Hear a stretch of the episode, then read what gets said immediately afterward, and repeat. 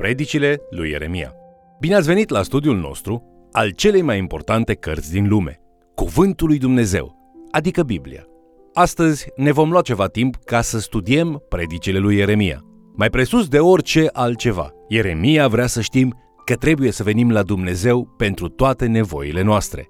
Chiar și în vremuri de durere intensă, El, Dumnezeu, este singura noastră speranță. Haideți să urmărim împreună acest mesaj intitulat Predicile lui Ieremia. De-a lungul vieții sale de încercări și suferință, Ieremia, numit și profetul lacrimilor, scrie multe predici minunate. Chiar dacă ele tind să se centreze asupra pedepsei și judecății, ele sunt în mod surprinzător pline de speranță și încurajatoare. Vă invit să petrecem ceva timp cunoscând câteva dintre aceste predici și să aflăm cum le putem aplica în viețile noastre.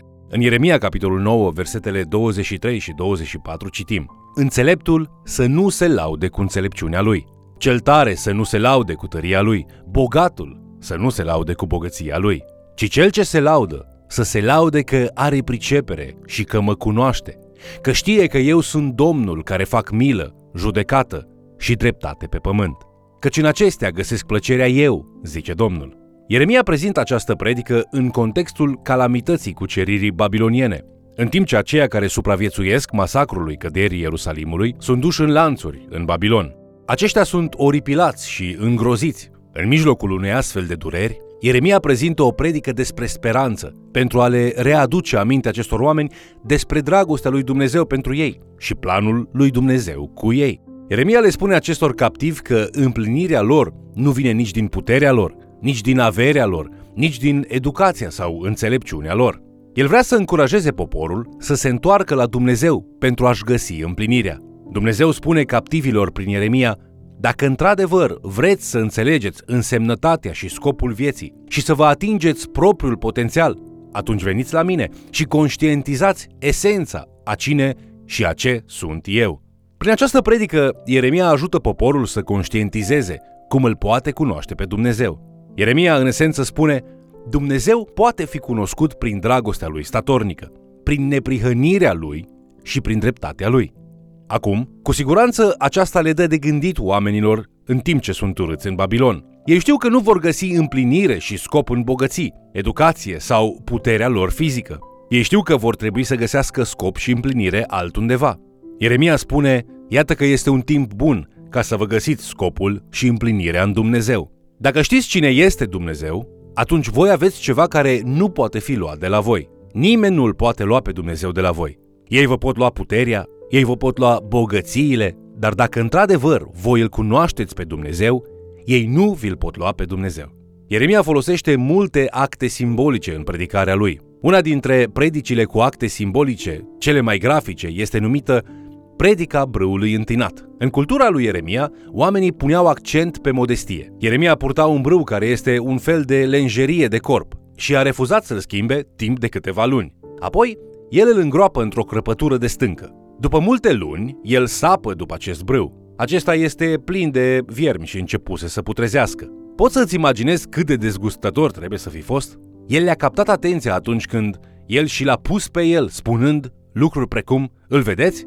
Este putred, miroase greu, nu mai este bun de nimic. Așa sunteți voi în ochii lui Dumnezeu. Voi sunteți niște închinători la idol și sunteți niște păcătoși netulburați. Nu sunteți buni de nimic din cauza felului în care trăiți. Dumnezeu va lua mândria voastră și o va duce într-o stare asemănătoare cu cea a acestui brâu murdar. Ei bine, ce spune poate fi repulsiv, dar cu siguranță impresionează. În Ieremia, capitolul 32 și 33, în toiul asedierii babiloniene a Ierusalimului, noi citim despre una dintre predicile lui Ieremia care aduc cea mai multă speranță. Cetatea Ierusalimului cade. Ieremia este închis, iar viitorul poporului arată sumbru. Apoi Ieremia primește o revelație din partea lui Dumnezeu care spune în principal Vărul tău, Hanameel, va sosi și îți va cere să cumperi un ogor pe care îl deține din Anatot. Cu Ierusalimul sub asediu, valorile proprietăților fuseseră distruse și deținerea unei astfel de proprietăți pare să fie lipsită de valoare în comparație cu posedarea de fonduri imobiliare care pot susține pe cineva care este un refugiat. Dar cuvântul lui Dumnezeu este sigur. Cumpără ogorul. Bineînțeles, Hanameel vine și îi cere lui Ieremia să fie răscumpărătorul și să cumpere ogorul la distanță mică de Ierusalim. în timpul asediului, când captivitatea sau moartea par probabile. Ei bine, Ieremia profită din plin de achiziția lui și o folosește pentru a prezenta o predică cu acte simbolice. El cheamă martori, oameni ai legii și cărturari și face o tranzacție oficială. El ia documentul semnat în prezența martorilor și îl pune într-un vas de lut. Îl sigilează astfel încât să reziste mulți ani.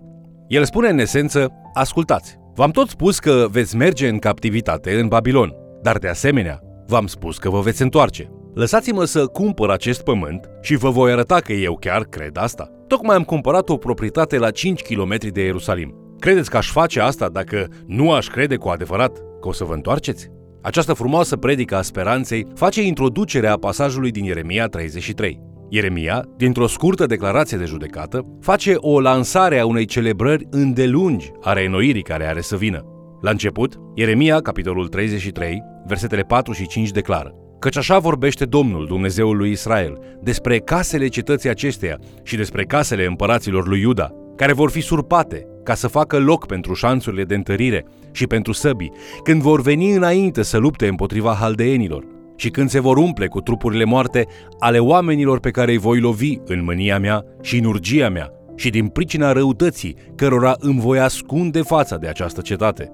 Dar Ieremia, capitolul 33, versetele 6 la 9, urmează imediat cu bucuria curățirii, restaurării și glorificării. Iată, îi voi da vindecare și sănătate, îi voi vindeca și le voi deschide un izvor bogat, în pace și credincioșie. Voi aduce înapoi pe prinșii de război ai lui Iuda și pe prinșii de război ai lui Israel și îi voi așeza iarăși ca odinioară. Îi voi curăți de toate nelegiuirile pe care le-au săvârșit împotriva mea. Le voi ierta toate nelegiuirile prin care m-au supărat și prin care s-au răzvrătit împotriva mea. Cetatea aceasta va fi pentru mine o pricină de laudă și de slavă printre toate neamurile pământului. Ele vor afla tot binele pe care li-l voi face, vor rămâne mirate și uimite de toată fericirea și de toată propășirea pe care le voi da. După cum vezi, predicarea lui Ieremia nu este toată despre o sândă și jale. Există multă speranță în mesajele lui. Aceasta este unica nădejde pe care o are poporul lui Iuda atunci când Ierusalimul cade și când aceia care supraviețuiesc sabiei sunt duși în captivitate în Babilon. O altă predică minunată a lui Ieremia se găsește mai devreme în carte, în capitolul 2. Ea începe în Ieremia capitolul 2 cu versetul 5, punând întrebarea ce nelegiuire au găsit părinții voștri în mine, de s-au depărtat de mine și au mers după nimicuri și au ajuns ei înșiși de nimic? Aceasta este desigur o întrebare pur retorică, pentru că întreaga vină pentru coruperea Israelului este inima egoistă și nechipzuită a omului. Dumnezeu detaliază această trădare în capitolul 2, versetul 11 și 13, care spun, Dar poporul meu și-a schimbat slava cu ceva care nu este de niciun ajutor, căci poporul meu a săvârșit un îndoit păcat. M-au părăsit pe mine, izvorul apelor vii, și și-au săpat puțuri, puțuri crăpate care nu țin apă. Prin respingerea lui Dumnezeu și a cuvântului lui profetic din Scripturi, prin îmbrățișarea unei viziuni păgâne asupra lumii și a unor practici păgâne, Israel a aruncat cea mai pură apă de izvor și a căutat să-și astâmpere setea dintr-o baltă cu nămol. Lucrul acesta este repetat în Ieremia capitolul 8, versetul 8, când Dumnezeu întreabă Cum puteți voi să ziceți, suntem înțelepți și legea Domnului este cu noi? Cu adevărat, degeaba s-a pus la lucru pana mincinoasă a cărturarilor. Înțelepții sunt dați de rușine, sunt uimiți, sunt prinși, căci au nesocotit cuvântul Domnului. Și ce înțelepciune au ei? Problemele lor nu erau atât de diferite de ale noastre. Pentru fiecare învățat care caută să discearnă pe Dumnezeu și adevărul în Scripturi, există un altul care caută să răsucească mesajul astfel încât acesta să îi servească propriilor dorințe egoiste. Alții caută să convingă lumea că nu există nicio valoare în Scriptură, preferând nebuniile populare ale vremii. Când pana mincinoasă a cărturarilor a reușit să te convingă că Scriptura nu este demnă de încredere, atunci ce-ți mai rămâne? Doar înțelepciune omenească, nebunească și filozofie umanistă. Această înțelepciune întunecată și filozofie distorsionată izvorește din inima coruptă a omului și Eremia are multe de spus despre adevărata natură a inimii umane. Cea mai faimoasă declarație despre aceasta este găsită în Ieremia, capitolul 17, cu versetul 9, care spune Inima este nespus de înșelătoare și deznădăjduit de rea. Cine poate să o cunoască? Apoi Dumnezeu răspunde propriei întrebări în următorul verset. Eu, Domnul, cercetez inima și cerc rărunchii, ca să răsplătesc fiecăruia după purtarea lui, după rodul faptelor lui. În stabilirea oricărei viziuni asupra lumii, aceasta este una dintre cele mai importante trei întrebări pe care le avem în minte și în inimă. După ce am stabilit originea existenței omului, cele mai importante două întrebări la care trebuie răspuns au de a face cu sursa problemelor lumii și mijloacele prin care acestea sunt corectate. Potrivit lui Ieremia, răspunsul la întrebarea ce nu este bine cu această lume este că natura umană păcătoasă este problema fundamentală a lumii. Drept rezultat al păcatului, omul este egoist, nebun, fără vedere și împotrivitor față de Dumnezeu și de cuvântul lui. Nu toți oamenii aleg același grad de depravare în acțiuni, dar fiecare inimă este în esența ei depravată. Istoria rasei umane arată o capacitate mare de violență îndreptată asupra naturii și asupra oamenilor. Noi avem tendința de a-i vedea pe ceilalți ca ceva de care ne putem folosi, mai degrabă decât niște oameni pe care să iubim. Potrivit lui Ieremia, doar Dumnezeu cunoaște cât de rea este inima omului. Tindem să ne justificăm și să ne imaginăm cele mai bune motive care să explice faptele noastre rele. Inimile noastre sunt înșelătoare. Ne spunem nouă înșine tot felul de lucruri care nu sunt adevărate. Într-adevăr, rugăciunea lui David de la sfârșitul psalmului 139, în versetele 23 și 24, arată miezul problemei. Cercetează-mă, Dumnezeule, și cunoaștem inima. Încearcă-mă și cunoaștem gândurile. Vezi dacă sunt pe o cale rea și dumă pe calea veșniciei. Doar Dumnezeu cunoaște inima ta. Cum inima ta este înșelătoare, tu trebuie să vii înaintea lui Dumnezeu și să spui Doamne, nici măcar nu-mi cunosc inima. Arată-mi lucrurile din inima mea care nu ar trebui să fie acolo. Arată-mi gândurile din mintea mea care nu ar trebui să fie acolo, pentru că vreau să merg pe calea veșniciei. În timp ce parcurgi cartea Ieremia, vei găsi multe alte predici. Când meditezi la ele, vei descoperi că Ieremia este unul dintre cei mai mari predicatori care au trăit vreodată. Vei ajunge să-l iubești pe acest profet care a predicat într-un timp de calamitate mare, unor suflete care piereau, cu adevăr, curaj și cu inima unui păstor. De asemenea, vei descoperi că predicile lui Ieremia sunt la fel de relevante pentru tine și pentru mine astăzi, așa cum au fost pentru oamenii din timpul lui care l-au auzit predicând. La final, adu-ți aminte, Dumnezeu cunoaște inima ta.